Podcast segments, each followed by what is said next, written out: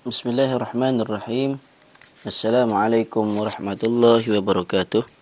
Alhamdulillah wassalatu wassalamu ala Rasulillah wa ala alihi wa sahbihi ajma'in. Insyaallah pagi ini kita akan lanjutkan lagi penjelasan matan Al-Aqidah Al-Tahawiyah uh, pada matan yang ke-218 iaitu masih uh, berkaitan lagi uh, ataupun kesinambungan dari matan yang sebelumnya. Kata Al-Imam Abu Ja'far At-Tahawi wa baina al-amni wal iyasi juga pertengahan antara rasa aman dan rasa uh, putus asa wal iyas. Maksudnya ahli sunnah wal jamaah keyakinan mereka adalah pertengahan di antara rasa keamanan dari azab Allah Subhanahu wa taala dan juga rasa putus asa yakni dari rahmat Allah. Sebelum ini disebutkan ahli sunnah pertengahan antara Jabariyah dan Qadariyah kemudian pertengahan antara tashbih dan ta'til uh, dan juga pertengahan antara al-ghulu dan taqsir. Sikap uh, ghulu berlebih-lebihan ekstrim wat taksir itu sikap mengambil mudah, mengambil ringan ataupun lalai, cuai. Jadi ahli sunnah berada uh, pada pertengahan. Kata Syekh Salih Fauzan, benar demikian. Ini adalah di antara akidah ahli sunnah wal jamaah. Iaitu tengah-tengah antara rasa aman dari pembalasan Allah dan putus asa dari rahmatnya. Mereka tetap mengharap rahmat Allah. Tetapi mereka juga tidak merasa aman dari pembalasan Allah, tidak dari azab dan fitnah, akan tetapi mereka tidak pernah berputus asa dari rahmat Allah. Mereka maka mereka menyatukan antara rasa takut dengan pengharapan, khauf dan roja, yaitu sebagaimana yang senantiasa dipegang teguh oleh para nabi. Firman Allah Subhanahu wa taala, "Innahum fil khairati wa yad'unana raghaban wa rahaba." Wa kanu lana khashi'in. Sesungguhnya mereka adalah orang-orang yang selalu bersegera dalam mengerjakan perbuatan-perbuatan yang baik dan mereka berdoa kepada kami dengan harap dan cemas. Ya raghaban wa rahaba. Dan mereka adalah orang-orang yang khusyuk kepada kami. Surah al-anbiya ayat 90 mereka itu adalah para nabi dan rasa takut mereka kepada siksa Allah tidak menghantarkan kepada sikap berputus asa dari rahmat Allah. Okey. Jadi jelas ini merupakan sikap yang sepatutnya. Ha, walaupun kita tahu adanya azab ha, namun jangan sampai kita berputus asa dari rahmat Allah. Okey, kena berada pada pertengahan. Firman Allah, "Innahu la yai'asu min rauhillah" illal qaumul kafirun. Sesungguhnya tiada berputus asa dari rahmat Allah itu melainkan kaum yang kafir. Ha, orang yang kafir. Surah Yusuf ayat 87. Jadi tidak boleh umat Islam berputus asa. Hendaklah kita selalu berharap. Dalam masa yang berharap jangan sampai kita uh, apa namanya? Jangan sampai kita rasa aman dari uh, siksaan Allah ataupun dari azab yang Allah timpakan dunia maupun akhirat. Dan kata, oh tidak apa buat maksiat. Kita buat maksiat, Allah kan maha pengampun. Tidak boleh. Mesti kita rasa takut juga. Tapi jangan pula, ah, kalau kita, uh, apa, uh, jangan sampai pula kita, kita merasa putus dari rahmat Allah. Sehingga kita kata, banyak kali sudah saya buat dosa, tiada guna saya bertaubat. Ha, itu pun salah. Kedua-duanya menjadi kesalahan. Tidak boleh berputus asa, tidak boleh pula berasa aman dari azab siksa uh, dari Allah Subhanahu wa taala. Seterusnya Syekh Salih Fauzan melanjutkan lagi memberikan dalil firman Allah, "Wa may yaqnatu min rahmati rabbih illa ad-dallun."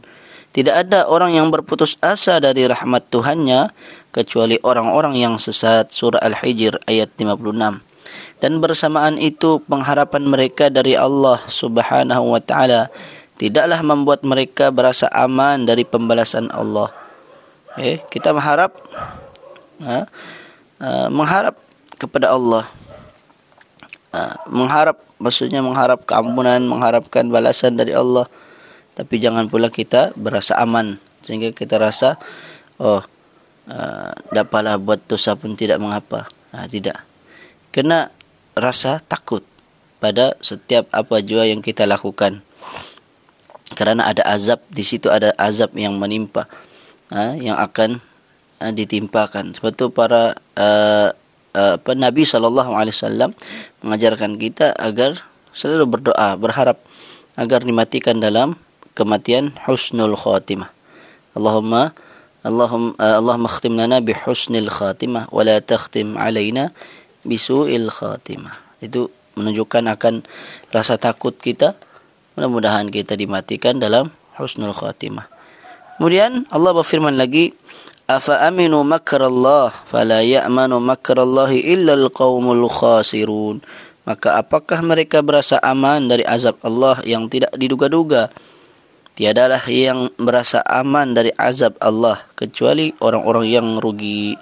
Surah al-a'raf ayat 99 Nabi Ibrahim alaihissalam yaitu bapa bagi sekalian nabi eh, bapa bagi para nabi anbiya mengatakan wajnubni wa baniya an na'budal asnam.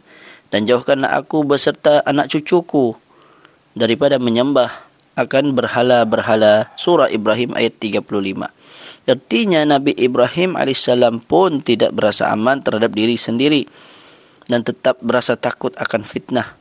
Fitnah ni ha, maksudnya perkara yang buruk lah ha, perkara yang buruk. Ataupun termasuklah kesyirikan juga termasuk fitnah. Kerana beliau ha, adalah merupakan manusia ha, biasa ha, manusia biasa cuma kelebihan para nabi ada wahyu para nabi semua adalah manusia biasa tetapi mereka memiliki wahyu dan juga mukjizat untuk menguatkan mereka maka manusia tidak boleh berasa aman terhadap dirinya lalu mengatakan saya ini orang yang baik, saya ini orang yang soleh. Akan tetapi dia hendaklah sentiasa takut akan dirinya namun juga tidak boleh sampai berputus asa dari rahmat Allah. Allah berfirman, "Qul ya ibadiyalladzina asrafu ala anfusihim la taqnatu min rahmatillah.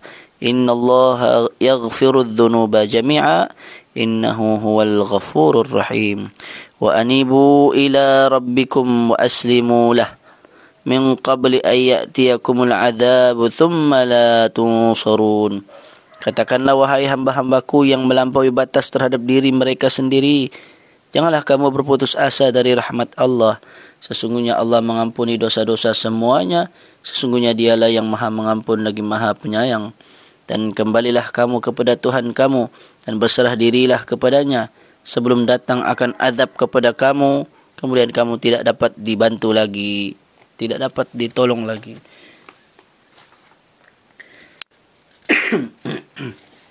Surah Az-Zumar ayat 53 hingga 54 Maka yang wajib bagi seseorang itu adalah sentiasa mengerjakan sebab-sebab rahmat yaitu seperti bertaubat, berserah diri sepenuhnya kepada Allah Subhanahu wa taala.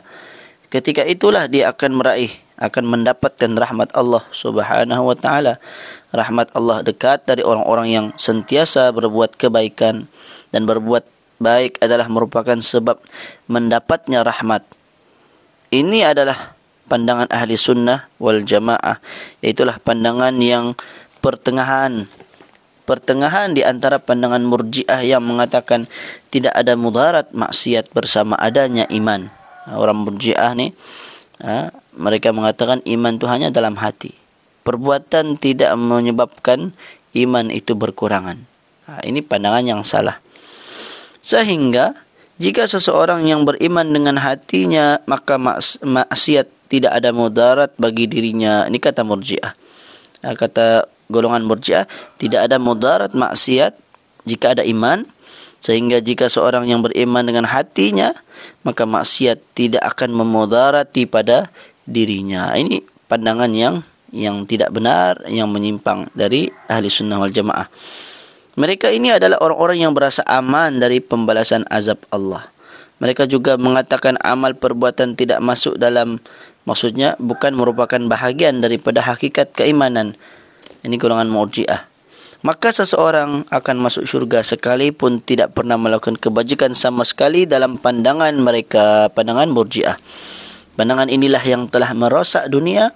Orang membebaskan diri dari agama kerananya lalu mereka mengatakan selama mana uh, selagi kita pasti akan masuk syurga maka kita tidak perlu beramal lalu mereka pun mengerjakan apa sahaja yang mereka inginkan dan pandangan khawarij al-wa'idiyah uh, ada satu golongan khawarij pecahan bagi golongan khawarij bernama al-wa'idiyah yaitu golongan yang hanya mengambil pandangan Uh, daripada ancaman-ancaman Allah. Mereka mengkafirkan semua orang yang melakukan dosa besar selain kesyirikan. Mereka memiliki pandangan wajibnya dilaksanakan akan ancaman yang Allah sebutkan bagi orang yang bermaksiat kepadanya. Kerana Allah memang mengancam orang-orang yang berbuat maksiat. Ini berlebihan lah pula kan. Kalau murjiah tadi dia kata tidak apa buat dosa pun tidak tidak tidak mengapa. Tidak merosakkan iman. Tapi khawarij pula buat dosa, ah terus tidak ada ampun lagi. Buat dosa sikit saja, dosa asalkan dosa besar, maka tidak ada maaf lagi. Ah ini dahsyat. Nah, golongan khawarij ni. Dia terus hukum orang yang melakukan perbuatan dosa. Akan tetapi Allah Subhanahu wa taala juga berfirman, "Inna Allah la yaghfiru an yushraka bihi wa yaghfiru ma duna dzalika liman yasha'." Sesungguhnya Allah tidak akan mengampuni dosa syirik dan Allah mengampuni segala dosa selain dari dosa syirik itu bagi sesiapa yang dikehendakinya. Maka mereka berada di bawah kehendak Allah. Jika Allah berkehendak, Allah mengampuni. Jika Allah berkehendak, Allah juga boleh mengazabkannya. Maka inilah pandangan ahli sunnah wal jamaah, pandangan yang pertengahan. Allah boleh ampun siapa juga buat dosa selain dosa syirik. Dosa syirik wajib memohon keampunan memohon taubat kepada Allah Subhanahu wa taala. Mesti taubat. Ya, mesti meninggalkan perbuatan kesyirikan.